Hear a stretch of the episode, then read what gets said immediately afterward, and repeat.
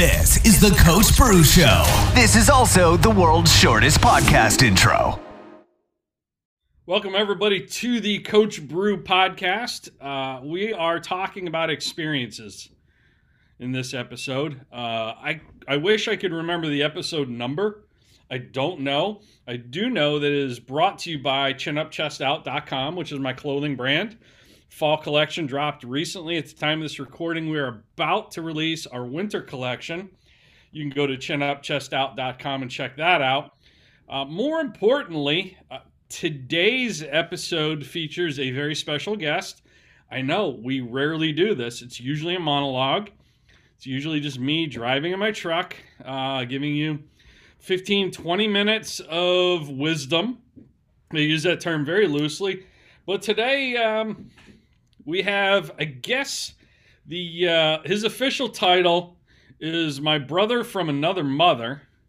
We have Billy Colston, who is, he identifies, his pronouns are His Royal Majesty. And he identifies, and if you've ever been to his office, you've seen the plate on the door, his business cards, it does say His Royal Majesty. But technically speaking, he is the GM of RTC. He's the general manager of the Riviera Telephone Company. Now, that is in Riviera, Texas, which is spelled Riviera. I still haven't wrapped my mind around this, but it is pronounced Rivera. Billy will explain that to everyone. But the reason that we brought him on, besides his charm, intellect, and good looks, is because I had the opportunity to visit with his team during my book tour of South Texas. And I got to hear about how they're really transforming what they're doing at the phone company. And they're going from being a service provider to becoming more of an experience company. And I think there's a lot of savvy and wisdom in that. We're going to unpack that with Billy.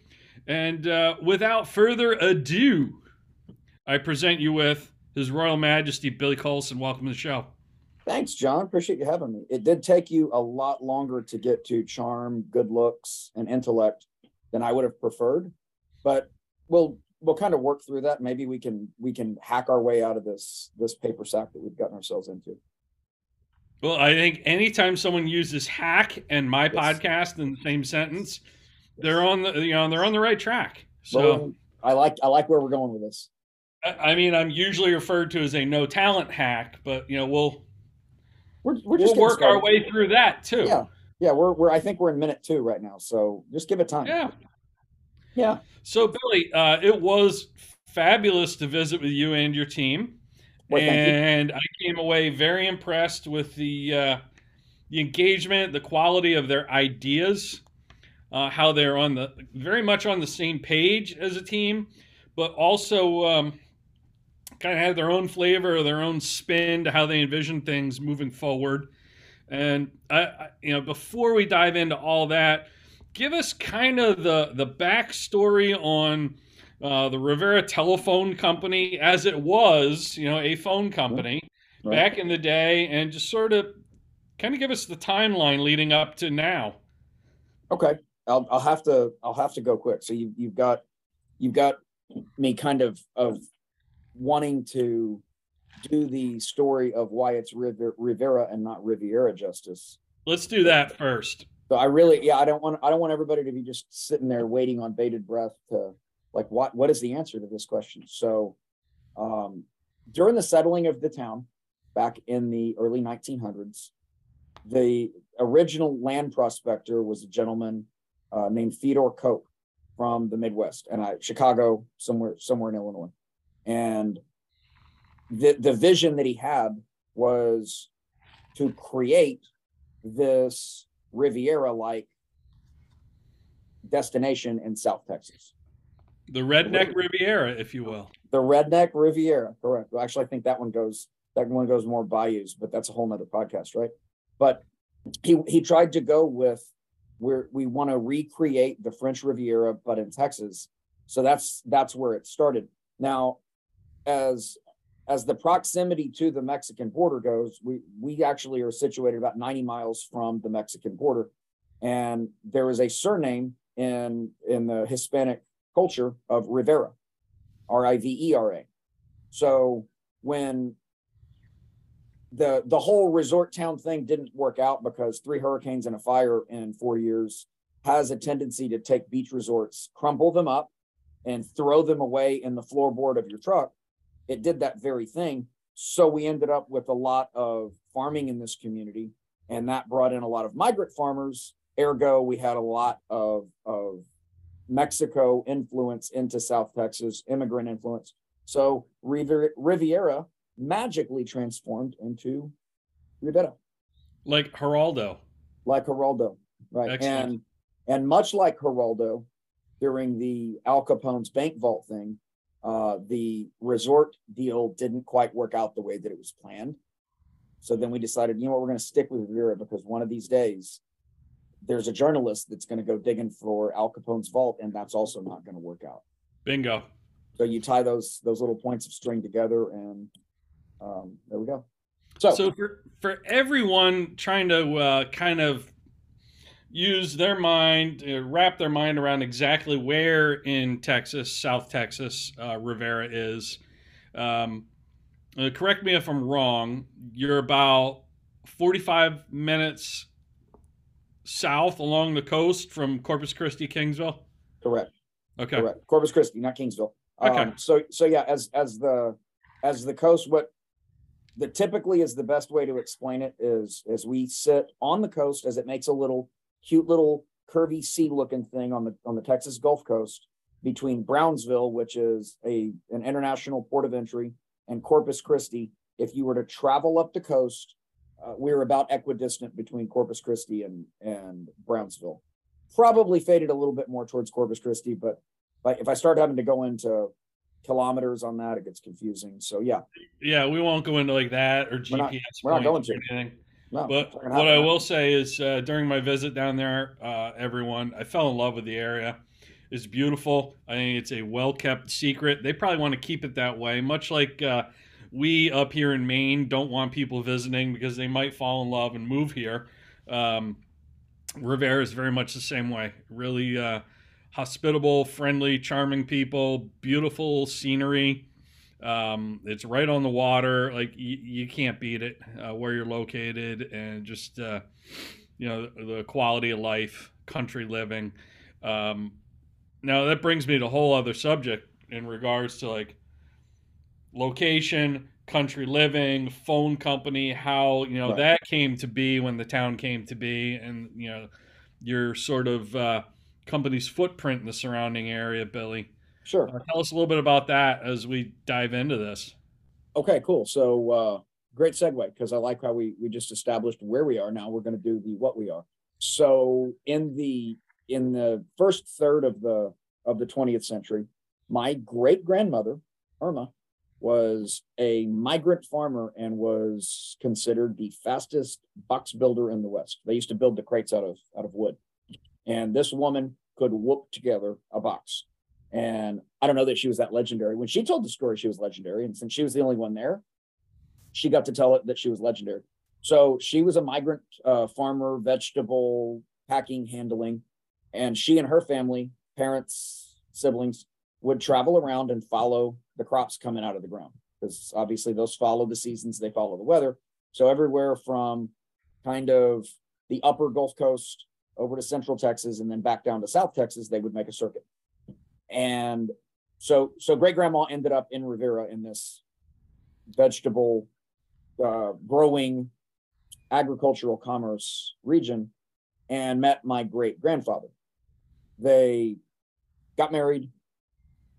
They opened up a butcher shop, and long and short, they bought the phone company exchange from the guy that owned the hardware store, and they owned and operated that together until the extramarital stuff that my great-grandfather was involved in required his belongings to be placed on the front lawn and for her to kick him out. And so she ran it as a single mom during the Depression era, and kind of ran. This is the most diplomatic description I have ever heard for that scenario. You like that? Yeah, man. Yeah. So, I hope everyone followed that. That is so diplomatic. Yeah. So I one of those, you know, you always hear the expression, I wish I was a fly on the wall.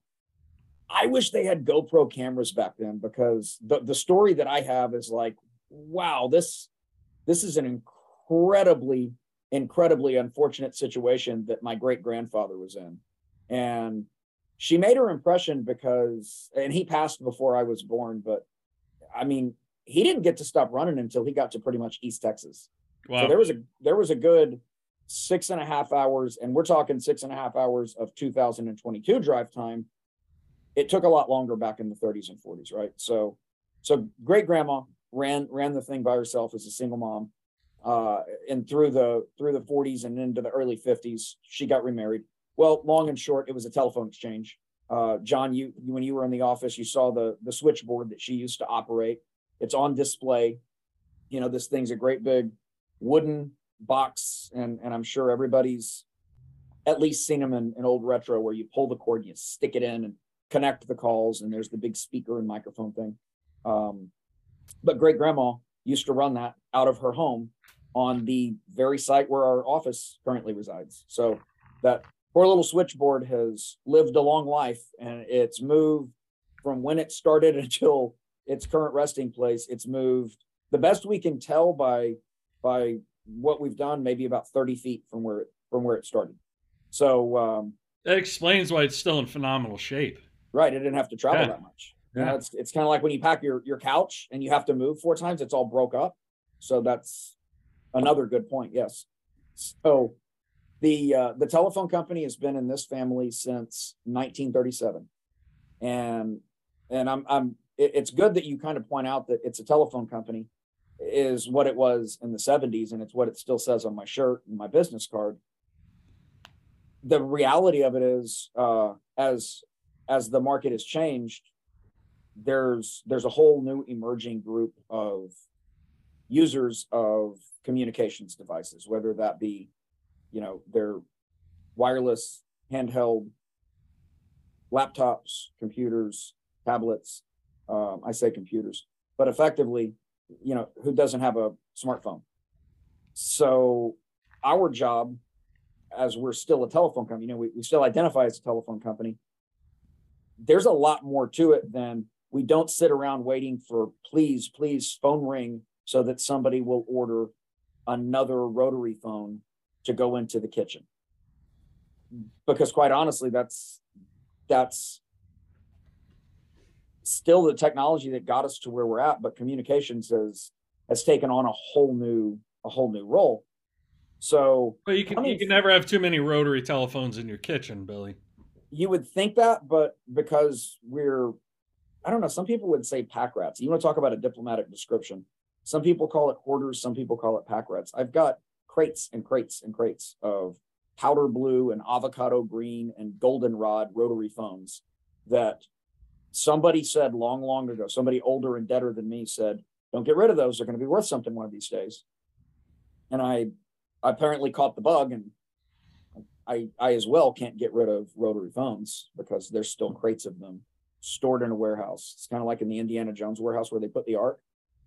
Imagine that, but with cardboard boxes instead of wooden crates. And someone like blows the dust off of them and discovers them. That's it. So we're thinking that hopefully one of these days somebody's like, oh my God, here they are, right? We've been looking. There's maps, but so coming from the old model, which is we are a monopoly. If you want to get a phone 30, 40 years ago, we're the only game in town. So that mentality that was bred into a lot of us that have been in this industry and myself, I've been here full time, you know, 23, 24 years now. That being bred into you from growing up in this, you're a monopoly. You have to be a responsible business was the mantra back then, right? You have a duty to keep their phone lines connected. Somebody could have to call the fire department or the ambulance or the police. So that's your duty. That was your motivation, was that you are a utility and yep. You have this responsibility to be good stewards, because if you don't, the Utilities Commission will say, hey, you need to do your job better. But at the end of the day, that was the intrinsic value in this, is that, man, look at this responsibility that we have in our hands. It wasn't generation of income. It wasn't, you know, make the stock price higher. It was make the customers happy through doing exactly what was laid out for you. And there was a script. It said, this is what you'll do. This is how much you'll charge to do it. And I don't quite go back so far as pre-extensions, and extensions being for you younger crowd that follows Sean. Used to be the phone company owned the cable that went to your house, the wire that went to your phone, and your phone. And that was just the way that it was. So if there was something wrong with your phone, you call the phone company and we would come and repair or replace your phone. Deregulation came in and we were able to say, oh my gosh, look at this. We can not only have a phone in the kitchen or in the hallway, you know, those old houses with that little cove that nobody knows what it's for. That was where the phone was. It was in the middle of the house. Yep. A, so you could hear it. B, so everybody didn't have to run so far. And then we became put a phone in the kitchen, put a phone in the living room, put a phone in the bathroom, put a phone in the laundry room. And growing up in this business, I never knew any different. Like, yeah, there's phones everywhere. So sorry, I ramble a little bit. I want to go back to something you mentioned. Basically, you reported to the Utilities Commission, and you had to keep the customer happy to kind of keep the Utilities Commission at bay. Not you personally, but like every phone company at that point in time. Right. Which begs the question of who's your real customer? Exactly. Yeah, the Utility Commission, really. Exactly. Not, you know, Bob and Sally who live, you know, at 123 Main Street on the corner there and have a phone line in their house. Yeah. And you know, that dynamic has all changed. And, you know, as we kind of fast forward to, you know, I think this is what's surprised me was you talk about like cord cutting in the household from cable. Mm-hmm. You know, we cord cut from cable before we got rid of our landline. Yes. Before we ever cord cut from our cell phone, or from our physical landline in our house. Right. Which kind of amazed me looking back. Yeah. But, you know, there's simultaneously you're dealing with two different types of cord cutting. Sure. And you're trying to navigate all that. And you have, you know, kind of this... It's probably ingrained in the DNA of a company like yours where you're the only show in town, you're a monopoly, you are a utility that people absolutely need.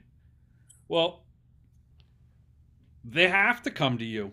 Yes. You know, how much do you have to woo them, cater to them, you know, provide exceptional service? Because, you know, they could have...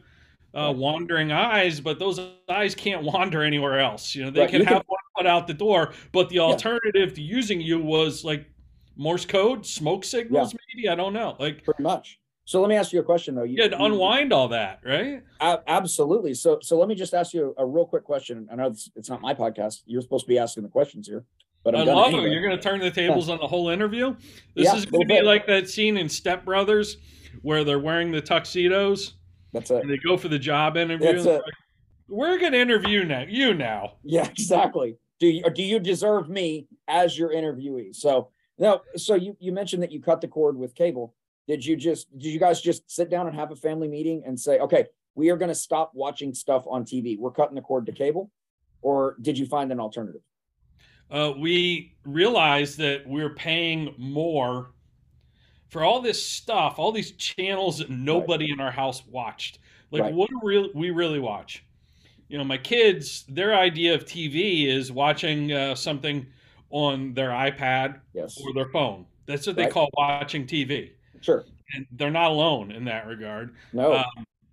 You know, my wife doesn't watch much TV, so it didn't matter if we cut the cord to her. The only thing I cared about being able to maintain was I'm a huge college football fan, and I love just being able to watch college football on Saturday afternoons. There you go. So we just upgraded our internet, which we were already paying for, and we got YouTube TV. Right. So to my point, and where it's germane to me in this monopoly environment that I'm in is if they're going to cut away from Riviera Telephone Company, from our service, from our internet service or our telephone service, are they going to find another way to do so? Are they going to, because look, I don't know if the listeners know, but the smartphones, there's a lot of different things that it does. You know, it's kind of like the guy that had the watch that told the barometric pressure, and there was a compass in it, and it told you your heart rate and all of this other, like, what time is it? Oh, I don't know, right? Because it's just so packed with different features. So I'm really, just as a segue, I'm really glad that whenever I said, did y'all sit down and have a meeting and say, we're not doing it? Because I didn't know if you did that or not. So if you decided, you know what, I really want to pull from some of the Amish roots that I grew up around in Pennsylvania, and we just decided that would have taken a completely different turn to this conversation. And I would have been kind of stuck here with my pants down. So thank you for playing into where you knew I was going. That said, there's got to be another option out there for your customers, for your clients. And that's what we have to always be prepared for, is if you're going to cut away from us, from our service, can you get internet from your smartphone? Yes, you can. But what can we do? What can we do to make that customer experience a better one, to where you don't want to put your eggs all in that basket? So and that's been our challenge. And, you know, that's been your opportunity too, because as you guys evolve, like, you know, we've gone from really being like, you know, our economy has morphed into several different things. We used to produce things, then we imported things, you know, then it became, you know, less of a product society and more of a service oriented society. And now I think we've gotten away from, you know, services, and people are moving to wanting experiences. We talked before the show started, like millennials and Gen Z value experiences over products. They're going to spend their disposable income on experiences, you know, whether that's traveling somewhere or just things they enjoy locally. They'll do that over, you know, buying a nice sports car, or, you know, upgrading things. In terms of where they live and what have you, clothing, whatever it is. But you have such an opportunity there to really build a moat around your business, as I like to say, through the experience and the service you provide. And I'm just curious, you know, as you've had to really evolve, you know, evolve or perish, as they say, you know, in business, how have you made that transition and gotten people who work there to think differently about, you know, like, there's no requirement to use our utility. Right. Mostly I've gone with a combination of brainwashing and threats of physical harm that works the best. No, I'm kidding. So the biggest challenge that we have when we onboard, when we have new employees. And when you were here a couple of weeks ago, I think I shared with you that, you know, some of the pleasant surprises that came from that short session is one of the most vocal that we had in there had been at the company for 4 days. And is that Rick or James or Rick James? It was not Rick James. It was Randy that was sitting right next to Rick James. I think he was in Rick James' group, or right next to Rick James' group. But the kid had been there for 4 days, and I guess he just thought, hey, you know, we're supposed to participate. And we're supposed to, because usually when we have one of these get-togethers, unless we start sprinkling alcohol on the crowd, people are pretty confined and to themselves. So, well, that was the Coach Bru experience. You got to witness me bringing out the best in everyone. And I tell you, the great humanitarian that I am, Billy, it's not even something that can be learned. It's more of something that's an innate quality in you, that just these people that three of them were mutes before you showed up, and here we are, and they can't shut them up now. So how did we bridge that, and how we had to kind of work that Rubik's Cube is, at least for me personally, was to make them part of the solution and to get them invested in the reward in this. Now you can sit there and all day long thank them every day. You know, it's like the kindergarten teacher who's really bucking the system because of the way that the world is turned. And they say, don't have physical contact with the kids, you know, give them a high five in the air across the room. You've got those teachers that, no, I'm going to hug these children because they need to feel love. Right. Okay. And those are the teachers that you want on your team, who are going to say, okay, tell you what, give me an opportunity to prove you wrong. I'm going to get positive results out of this. So getting our team invested in This is the solution. This is the path that we all want to go. And this is why this path is going to be good. And collectively, after you please a customer, now you've got a customer for life. Now you've got somebody that's going to be so incredibly loyal to, they'll follow you into the pits of hell. Because when you have a problem, invariably, this is the problem with the internet, John. And in case some of your listeners don't know, sometimes things break. When you've got an infinitely, unattainably, uncountable number of connections that make the internet, sometimes all of those moving parts are not working at the same time. As many fail-safes, as many backups, as many backup systems as we've built into this thing over the years that it's evolved into this, the version of it that it is now, sometimes things break. And sometimes when you make a mistake, you have an opportunity to fix something that actually cements even more customer loyalty. Absolutely. And so that was the second part of that, is that sometimes things break and sometimes you get lucky and it's somebody else's fault. Most of the time when somebody pushes commit or pushes, yes, do this, maybe a step before, and they route something wrong and the whole entire internet stops working, then you have to unpack that. If you've built that relationship here on the back end, it makes it so much easier to go back to them with your hat in your hand and say, we had a problem with the system. We had a problem with the network. We are working on it. And when you can build that trust and they know, oh, y'all are working on it, you know about it. Okay, cool. They'll leave you alone. Yeah. They won't call the PUC. They won't complain against, well, this thing's always broken. You have that open line of communication with them. So, and I'm answering your question about how did you get your team to that point?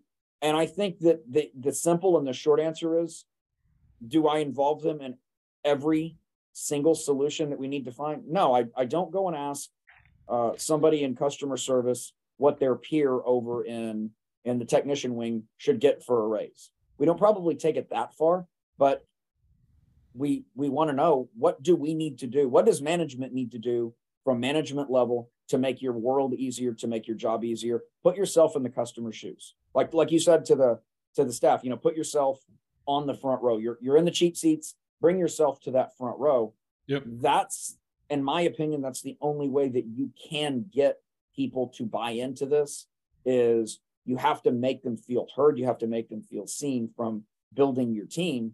And I've got a, you know, whenever I do staffing here, John, I've got a real bad habit of being as discouraging as I can with prospective employees. Like, you know, I know you want to work here because you put in a job application, but let me tell you what it's really like. This is not the easiest place in the world to work. I have an extremely high, almost unattainable expectation for myself, and that translates to the people that I work with. Yeah. And I think that if you're honest with your people up front, look, I'm going to want the best out of you, and I'm going to want your full potential, and I want nothing short of your full potential. And I think that being kind of transparent with your team is a huge benefit. And your customers deserve that. I think that they expect it. Yeah. And I think that if your mind's in the right place, they absolutely deserve it. And again, that's been our mantra, is no, they absolutely 100% do deserve it. They have to be treated like they're important. So you don't need to name names, but to give the audience some perspective, you went from not having any competition, essentially having a monopoly, to having, you know, how many different competitors in your industry, in your market, that all of a sudden you guys now have to contend with? And again, that's a loaded question, depending on, is it just any way to communicate? Are we talking internet? Are we talking phone, internet, cable? So full picnic basket. There are currently, in a community with about 700 people in town, there are 11 other options that you can go to get phone and internet other than Riviera Telephone Company. I think that's important for people to hear, not just to give them some context about why you're so passionate about moving from this being a transaction to an experience for customers, but also because there are a lot of other people who, you know, let's say they're business owners, they're entrepreneurs, they've got as many vendors they're competing against in their industry, in their market, and they're trying to figure out, how can I do it differently? How can I do it better? Right. And that kind of leads me to my next question is, how are you doing it differently and how are you doing it better? Because when you have that much competition, you can't run a profitable business that's sustainable purely on price alone. You're 100% right. You have to find a way to do it better. Yes. So that price, you do not become commoditized and it doesn't go to, quote, the lowest bidder, so to speak, every time. Right. So there's two things that you touched on there that I absolutely love it when it comes up. Are you the lowest bidder? And it is law here at this organization that I don't ever want to get the bid because we're the lowest bidder. Yep. Now, incidentally, we might be, just because if it's a business down the road and the next closest person, physically located closest person, is in San Antonio, then travel time is going to chew into, you still got to pay those technicians the same amount. You know, clients want a discount when it's just travel time, but employees are not willing to voluntarily say, hey, I'm not really doing anything, so can you just pay me a third of what you're going to pay me, because that seems fair. So it may incidentally mean that we get it because we're the lowest bidder, but I'm not trimming things, and I'm more than certainly not going to sacrifice quality to get the job and try to be the low bid. There's plenty of people out there in the market that are doing that, and that's their business model, and more power to them. If that's their business model and they can make it work, then I wish them all the success in the world. So the second, and I kind of went backwards, but the second part of what you said, how do you differentiate, and how do you become the carrier of choice? There's a term in our industry, we're the carrier of last resort. So when we go in with the Utilities Commission under universal service, if John, if you and your family live at the end of a 1 mile long county road, private road, and you're the only one out there, then it's going to cost you the same exact amount to get universally provided service as it is for the guy that lives the next block away from my central office. It may cost me more to put that in there, but that's how we equalize this. That's why we have things like the USDA involved, because they understand the country a little bit better. So all of that said, how do we differentiate our service from those services of the competitors? And it was kind of what you said when you did the intro. It is creating that customer experience. It's creating and differentiating our business from what the next guy would do. Because plenty of people will come down and sell you internet. Elon Musk will send you the stuff. I know we weren't going to mention names, but everybody knows that Starlink is, I mean, they're mailing stuff to people left and right. Yep. And they're having a lot of success with it. Just for fun, I tried calling Starlink and I asked to speak with Elon. Wasn't available. Couldn't get through, and this is actually true. It was difficult to navigate and try to find a person, as it is in most large businesses. Again, do I fault them for that? No, they have access to millions of clients. It's been vowed by my predecessors, and I've been very blessed to be able to keep the tradition alive. When you call our business, you're going to talk to a live person, unless it's after business hours, because that does get old when the phone rings at your house. Yeah, because that was actually the case for a while. But that said, we try to retain and maintain that personal touch. And one of the things, and kind of prep for this, one of the stories that you liked, which I like it too, mostly because it's not my story. I just get to recount it on behalf of my staff. So in this hamlet in South Texas, we're surrounded by a lot of ranch and farmland. Some of that ranch land is used for just running cattle, agriculture purposes, but the high-end hunting lease market, where we have clients that'll come in and lease up 25,000 acre pastures to hunt white-tailed deer, nilgai, different animals. We had a camp that was in our service area. We provided internet access and telephones to.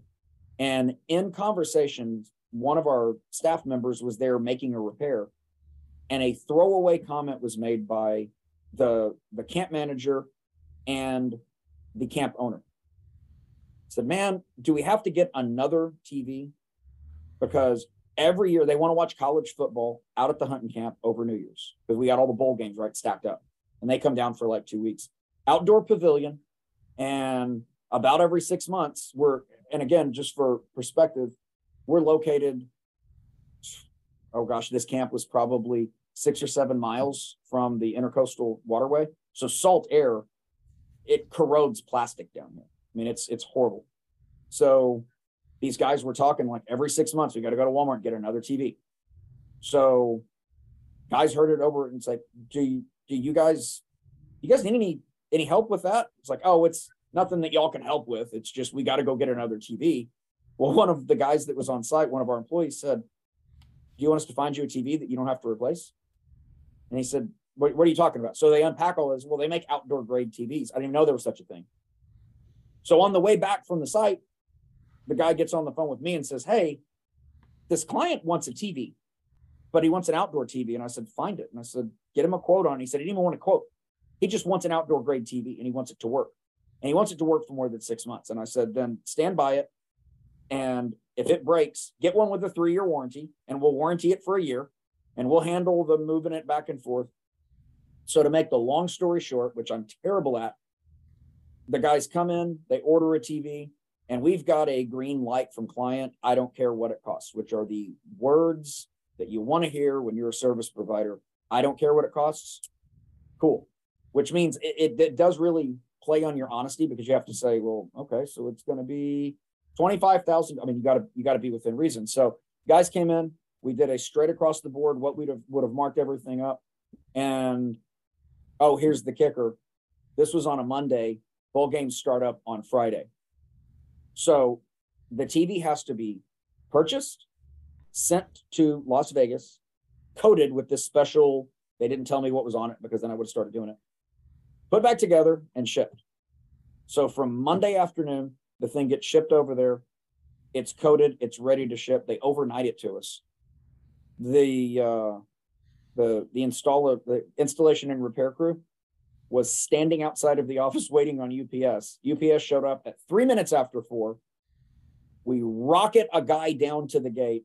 By 5:20, the guy's TV is on. It's hooked up. They're watching their football. And here's the moral of the story, right? So they got their experience. They got their football. 2 years later, the guy decides to get off of the lease. He wasn't going to renew for another 10 years or whatever it was. They had put in, I didn't see the invoices. I'm going to guess they had built buildings. They had put in walk-in coolers. All of that was required to stay, I guess, per their lease agreement. They took to their clothes. They left their buildings, and they took a waterproof TV was the only thing they took away from them. That one was one of those wins that we had. And I think we even said, look, this is a super huge number. Let's just mark it up 25%. I mean, we're just handling parts here. We'll do straight labor, T&E on that, but we're not going to hit them for, regular retail 60% markup. That guy moved on, got onto another camp that was just outside of our service area. And we literally had to reverse auction negotiate with the poor guy. He wanted us so bad to come over and provide service to him in the next territory. We're like, we can't go that far. Our service doesn't go that far. Well, what will it take for you to plow cable? I mean, no, you're missing the point here.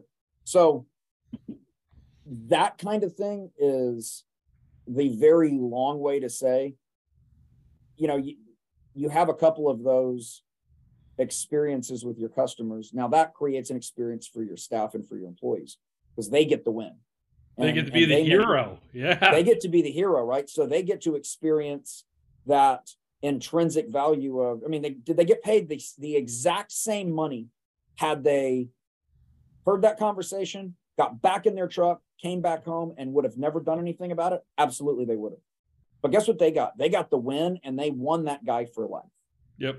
And that's what companies like us, that's what we have to do. We employ a total of 18 people from the top to the bottom. That's our head count here. And we serve about 1,600 customers all in, all done.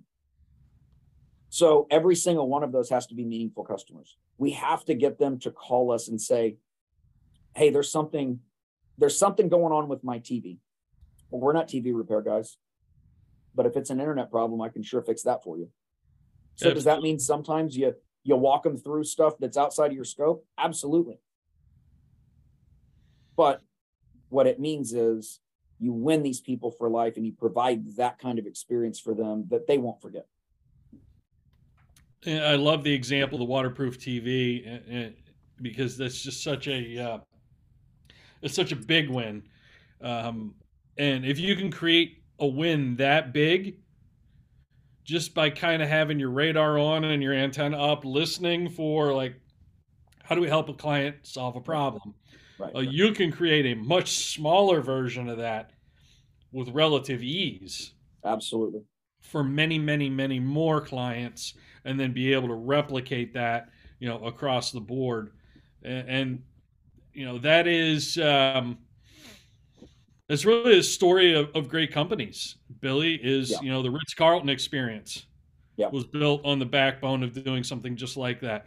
Walt Disney, who everyone thought was absolutely off his rocker, built an experience company. That's exactly right. Starbucks is another one that, you really don't know what crowds you're going to get into, because I actually got booed and hissed at a seminar I was at. And I was just quoting a guy. I even cited the guy. He was in the room that had this conversation with me. He said, the coffee at Starbucks isn't all that great. No. Right? Well, see, now that was not a popular opinion there, because there's people that really, really love Starbucks. But if you dig into it, do you really love the coffee at Starbucks, or do you love the experience at Starbucks? Is it the barista with the nose ring and the purple hair and the dude that's always in there on a laptop that's dressed in kind of semi-professional business attire? I'm fairly sure works for Starbucks, that they just have that guy hanging out in these lounges. But the music, the smell of the place, the $17 coffee cup that you've only seen in that one Starbucks, it does things to people, and it really makes them want to spend $17 on a coffee mug. And I actually, when we talked about doing this, John, Walt Disney is one of those. I've only been to Walt Disney World one time whenever I was a kid. And then it was brought up to me how that illusion and that experience and that magic happens. And somebody asked me one time, have you ever seen him change a light bulb or dump the trash at Walt Disney World? And I was like, what? I mean, you almost have to have seen that, but you don't see that. You don't see the stuff that they don't want you to see, right? So they're Exactly. going to put this screen, and you're right. Did Walt Disney catch a lot of flack for it? Because what are you thinking? You're going to lose everything. But he gained so much by the model. And you bring up a great point. You don't see the things they don't want you to see. They also make sure you always see the things they do want you to see. Yes. And one of my favorite stories about that, Billy, is, so if you're listening to this and you've ever been to the animal kingdom, you always, during your tour of the animal kingdom, you will always see the lion sunbathing out in that field on this big rock. Right. And it doesn't matter how cold it is out, and it doesn't matter how hot it is out on any given day. He is always out there sunbathing on that rock. Is it a real lion? It absolutely is a real lion. This is not like theater. They haven't like artificially reproduced, created some robot lion. But what they did was they made a climate controlled rock. Yep. So that when it's cold out, that rock's the only warm thing he gets to lay on. Absolutely. And when it's hot out, that rock is the only cool thing that he gets to sunbathe, to relax and sunbathe on. So he always wants to be on that rock, and it's in the most visible place along the tour. Yeah. Like, they leave no stone unturned. And the point of that story for everyone is, you got your own version of that in your business, just waiting to be discovered. Absolutely. How do you make sure they see the things you want them to see, and they don't see, all the warts and the blemishes and things you don't want them to see?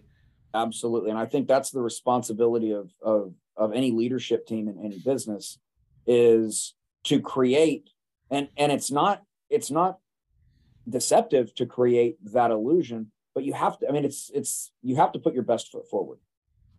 So does everyone have some clutter?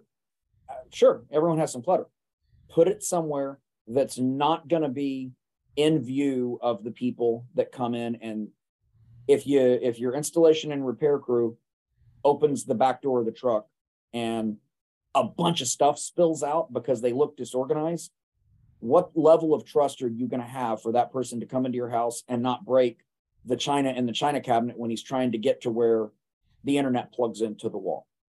So all of those things matter. And what's interesting is that for those people that are in leadership, you know, the challenge of trying to explain to a 5-week employee or a 36-year employee why it's important for you to keep your workspace tidy, why it's important for your shirt to be tucked in, why it's important for you to be groomed, why it's important for you not to go into a customer's house with white carpet, white walls, white ceilings, and white everything with mud on you.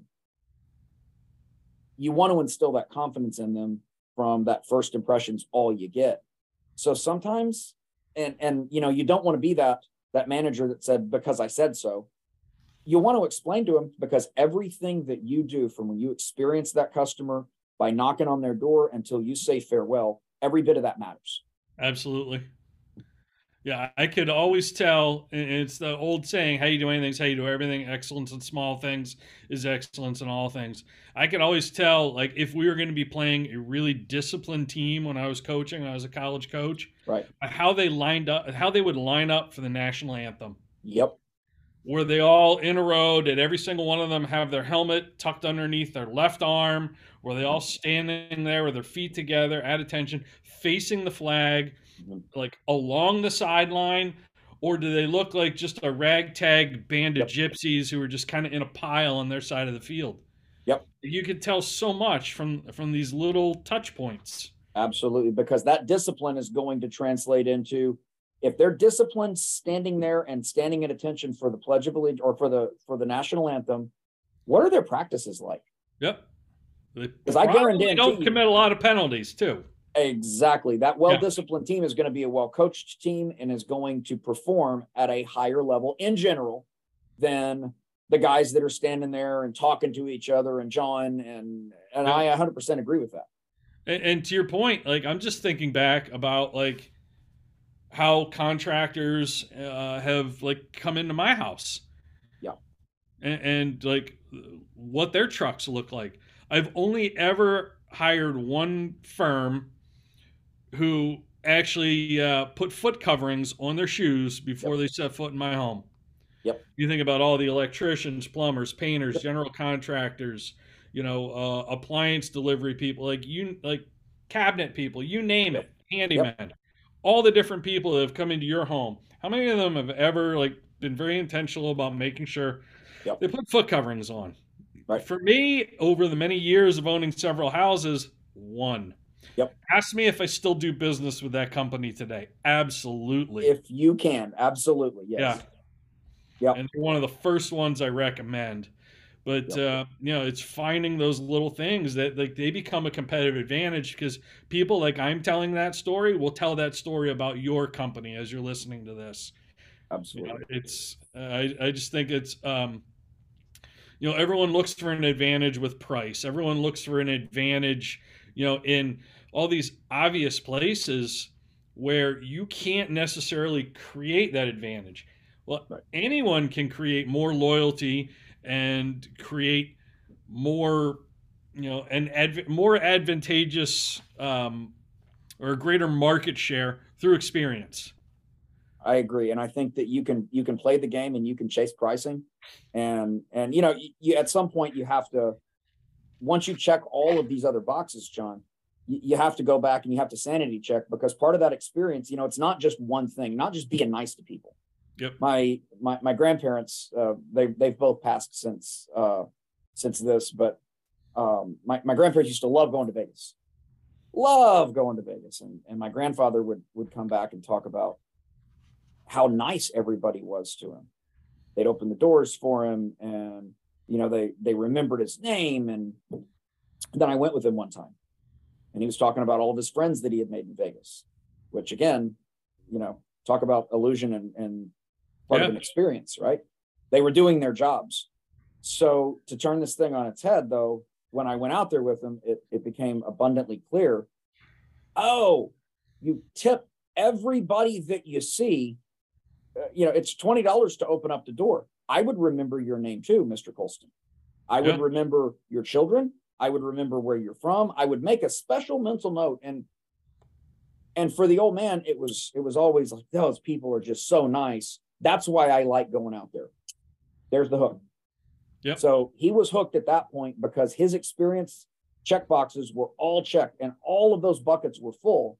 So at some point, and I'm sure there's another message in there, but like, well, yeah, money talks, right?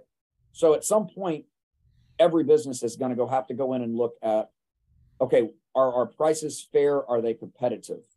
You can get along so far on that customer experience, but don't ever forget that part of that experience is at the end of the month when I'm paying my bills, that I experienced a shortage in money because I had to pay Riviera Telephone Company too much for their services, for their goods.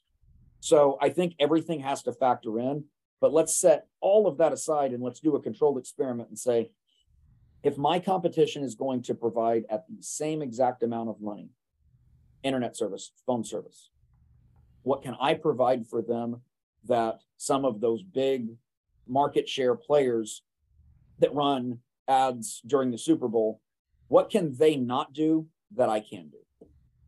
There's plenty that they can do that I can't. I can't afford to buy a Super Bowl commercial. But what I can do is I can make every single one of those customers remember where they got that TV, that it worked, that they ran it for 2 years solid. They would tell me they go out and check it to make sure it still worked because they were just expecting this thing to fail. Create that experience for the customer, and it rippled all the way through my staff. And I still get to tell that story. And it's been, I would say, 5 to 6 years since that happened. And that's what makes you, like, if you're gonna die on the hill as a business owner, as a manager, die on the hill of we did everything that we could to serve those customers in the best way that we could. And to be part of the fabric of the community you're in is another great way to do that, sure. You know, your bigger competitors can't do. You know, they can't be involved with, you know, sponsoring signage at the ball field or, right. You know, donating, maybe it's a gift basket for, you know, the raffle at the church, whatever it is. Sure. But to be part of the fabric of the community is a great way, you know, to ingratiate yourself with people. And all of this that we're talking about, I think we're talking about a really important time, Billy, because, you know, as people get more and more price sensitive during a recession, you know, I was talking with a client of mine who was mentioning he has rental properties, and he's talking about the price of a three-way PVC arm. Yeah. Piping, $21. Yep. Today. 2 years ago, it was $3. Right. And that's $21 if you can find them. Yes. So people are becoming more and more price sensitive and are cutting things out of their budget. Nice to haves versus want to haves. And, you know, how you cement that loyalty is more and more important, you know, for everyone. And, you know, it's the impression you leave, and it doesn't cost anything to say, please, thank you, smile, remember people's names. And I think that, you know, it goes such a long way. I remember a bunch of years ago, and this ties in with the whole idea of the recession. And, you know, well, it depends on how you define a recession, apparently, these days. Right. But how does the recession identify? Yes. Right. So a bunch of years ago, we took a family vacation. My father-in-law and his wife, my family, my brother-in-law and his family. Every couple of years, we take a family vacation somewhere. Well, we went to Greece a few years ago. And spent a week in Marathon and Athens and a week on the island of Crete. And people ask me, or I hear someone say, oh, you know, we'd love to go to Greece. I'm like, don't go. Go somewhere else. Find somewhere else to go. And they're like, why? It's beautiful there and all the history. And I'm like, it's not a great experience. Yeah, you get to see, you know, the Colosseum. You get to do a lot of sightseeing. However, like, they're the most surly, unfriendly people I've ever met anywhere. I'm not a world traveler, but I've been around. I've been a lot of different places. Huh. And they wouldn't even smile at you, and they were taking your money at the museum. They wouldn't even say thank you. They barely looked up. Wow. And I just remember we had a tour guide that was taking us around in a 15-passenger van. His name was Stavros. And my 8-year-old daughter at the time couldn't pronounce his name. She kept calling him Starburst. But so I was sitting in the front seat riding shotgun with him. And he's like, hey, John, what are your first impressions of Greece? And this is week one in Athens and Marathon. Right. And I said, honestly? He's like, yeah.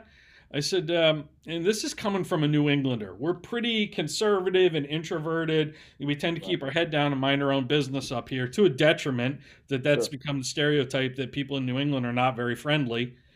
You know, so like from someone who's accustomed to that, like this was that on steroids. And I just said that to him, like people aren't very friendly. Do they hate tourists as much as Mainers hate, you know, we call them massholes, people that travel up from Massachusetts and come up for a week or the weekend to visit Maine in the summer. Like, do you guys hate tourists as much as people in Maine do? And he's like, what are you talking about? And I shared that experience. Like, people don't look up and say hi when you pass them on the street. They're not friendly. You know, like I handed the guy at the museum money, you know, to pay for our family's admission. Yeah. Didn't even look up or say thank you. And he said, he's like, you know, when the economy collapsed here, it sent virtually everyone really into a depression, like an emotional, like a psychological depression. Yeah. And they've never recovered. And they're just, it's really kind of changed the, I don't know, the psyche or the persona of, you know, most of the citizens. He's like, you know, I go back and forth between the U.S. and here. I'm not really your typical, you know, Greek citizen. I'm Greek. My family's here. But, like, I get it. I totally understand what you're saying. I see it, too. Huh. And I warn them everywhere I go. Like, you keep doing this, and you're going to alienate the visitors, and they won't want to come here. Interesting. And, like, that's kind of the macro version of what's probably happening during a recession in a small town. You know, with service providers, or, you know, if you sell a product, you know, how are you showing up? You know, are you smiling, saying thank you? Are you being friendly? Because people will have a story to tell. I can't tell you how many people I've told, don't, you know, if you go to Greece, go to the island of Crete. They're actually friendly there. Huh. Athens, Marathon, you know, not at all. You know, they're over it, right? So, and I think that's a really salient point, John, is you can get locked in. There's other environmental concerns that go on. You know, there's a recession right now, maybe. I don't know. I think the jury's still out on whether we're in a recession or not. I'll watch the news later and find out. So we get wrapped into our own stuff. It's kind of, you know, everybody has things going on in their lives. You know, the guy's having problems with the wife at home. Don't drag that across the threshold. Yep. You got to leave. And does it kind of dehumanize the workforce to do that? Sure, maybe. And I'm compassionate, but here not too terribly long ago, I was talking to one of my managers that was, you know, having a discussion about one of the staff members, and it reminded me of the scene in Fugitive with Tommy Lee Jones and Harrison Ford, where he's like, I didn't shoot my wife, and Tommy Lee Jones. That's my favorite scene. I talk about that scene all the time. I don't care, right? Right. So, like, he's just on a mission doing his job. So stay focused on what your priorities are. My job is to bring this guy back in. I don't care if you shot your wife or killed your wife or strangled your wife. I don't care. So brilliant, so simple. And apparently one of those, like, he just, that wasn't the line, he made it up, which makes it even totally better. Totally ad-lib that, yep. Right? So that whole thing is, all of that to say, there's other environmentals out there. There's other stimuli out there that are going to impact staff members. There's other stimuli that, man, you ever walked into a customer's house that's having a bad day? If you've not been in the service industry, you can feel it. Yeah. So what do you have to do to change that experience for them, that day for them? Now, is that your responsibility? Absolutely not. But are you allowed as a service provider to let their attitude and their sourness get mirrored back at them? About the worst thing in the world that you can do, because all you're going to do is compound the problem. Yep. So I love that example of look, that's not my problem. I don't know what's going on with you. Here's what I'm here to do. Here's what I'm going to do. I'm going to go ahead and get to the finish line on this. And, you know, you may not like what I'm doing. This is the way I'm going to do it. And it's going to be at a top notch because absolutely. I deserve that. And my business deserves that. They don't call him His Royal Majesty for nothing, folks. By God. So my wife and I did, there was one solid correction. I know you walked into my office and you made note of it. The little desk placard thing that, you know, yes, usually sir. Has your name on it. I actually it usually has my name on it. Yes, most places that I go, it says John Brubaker. You awesome. Not experience this? It's weird. I'm not looking too carefully. Your radar must not be up for that. But my wife got me one year for Christmas, and instead of saying Billy Colston, general manager, or something cute, it says Evil Overlord, and it was a complete ripoff of Megamind, the movie Megamind, right? Yeah. So it was like I thought that was funny. So that is the official title here, and I've got that one sitting on my. I'm the Evil Overlord of Riviera Telephone Company, and I love it because really and secretly I'm not that evil. So he wears that like a badge of honor, folks. Awesome, Billy. This is a lot of fun. I can't wait to hear your report back, and we'll have you on again to get some other stories and just kind of discuss the evolution of things there. If someone wants to learn more about you guys, they maybe want to read up on the history, because this is a multi-generational family business, really, is what we're talking about. And those are my favorite businesses. Where can people find you?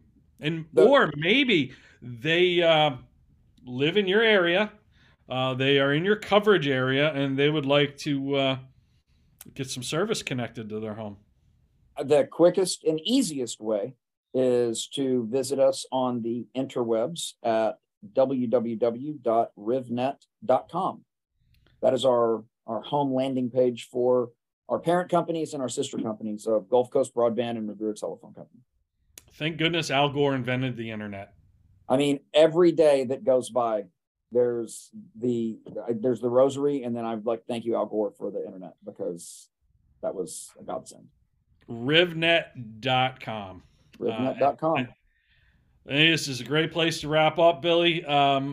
For people who, and I love to like ask two questions at the end of an interview as we wind down. For people who want to maybe dip their toe in the water of becoming more of an experienced company, what would be your best advice, best first step you would tell them to take? Without hesitation, John, I would say, to whatever extent possible, try your best to put yourself in the shoes and the skin of your customer. How would you want to experience someone knocking at your door? And I don't, let's go back. Let's wind that back. If you have a service request, a service issue, do you want your technician to be punctual? Do you want your customer service representative on the phone to be pleasant? Do you want it short and sweet? Put yourself in those shoes, and don't be bashful with your customers. Yep. Go ask them. Don't be afraid of the survey, right? They, you know, incentivize people. We're going to give you $5 credit, do a survey. No, don't do a survey. Pick up the phone and call them. Actually physically reach out to your physically. Hold on. No, let's not physically reach out to customers. That's going to be bad advice. Let's physically pick up a phone, but on a serious note, let's reach out to those customers. But step number one, get in the head of your customers and figure out, what is the experience that I would want to have? What's my magic wand? What's my dreamscape look like? And that's a good launching pad of, if you can go through that checklist and say, am I doing everything that I would want to happen in my own experience? Then send the net out a little bit wider. Awesome. Second question. I love to ask people, what did I forget to ask you or not ask you that you wished I would have? What's a question you wish I would have asked that I didn't? This is your opportunity to just shame me publicly. Right, as really an incompetent interviewer and podcaster in general. So that like you, I feel like the what was his name, Zach Galifianakis, the guy who did Between Two Ferns. Yeah. Just like the awkward interviewer. Yeah. Right. Yeah. Just shame me. Man, I wish that I had been better prepared for that question, because I really could have come up with something to make you crawl under your desk.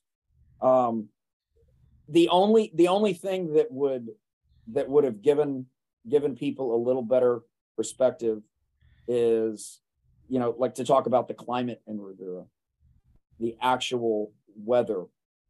Not to say I'm joking. You hit really good points, and I don't think that we really missed anything for an overview of how do we want the experience to look. And again, that one point right there is everybody's experience has to be unique to their industry, has to be unique to their business. There's other people that run other internet service providing telephone companies that are going to have a completely different experience based on their clientele. Does your clientele really want that touchy-feely thing, or do they want you to be curt to the point? Do they just want price point and reliable service? So I think if we wanted to dive into that lane, John, we could say, allow your experience to be unique. Yep. And don't be afraid if it looks different than what Riviera Telephone Company does, what Chin Up, Chest Out does. Everybody's got to have their own. There it is, baby. Everybody's got to have their own experience, and it's got to be unique to you. There should be and could be some similarities, but I think that the similarities should be, are you putting in the effort that you need to put in to the experience for your customer? Yeah. Don't be a copycat. You know, so many people say, oh, we want our people to have our customers to have a Ritz-Carlton experience. Right. Ritz-Carlton already did that. Yeah, exactly. So the market is called. Every you know, there's lots of ways to be a business. There's only one way to be yourself. Remember that. That's and regarding your climate question, fun fact: it was 49 degrees today in Riviera, Texas. It was 44 degrees in Portland, Maine. The thermometer should not look that similar ever. It really shouldn't. Between those two cities and states in November. Right. Well, that's because of the recession, though. And well, I was going to say Al Gore again. You know, he predicted this. So there you have it. There it is, folks. Go to rivnet.com. Check out what Billy Colston is doing there, creating an experience company, not just a telecommunications firm. And there is a big difference. Thanks for coming on, Billy. Can't wait to do this again with you. Thank you so much, John. Have a good one. My pleasure. Thanks for listening to the Coach Bru Show. If you're not currently subscribed to the podcast, sign up now on iTunes, Google Play, or Stitcher. And for more information to turn your potential into performance, head on over to coachbru.com now.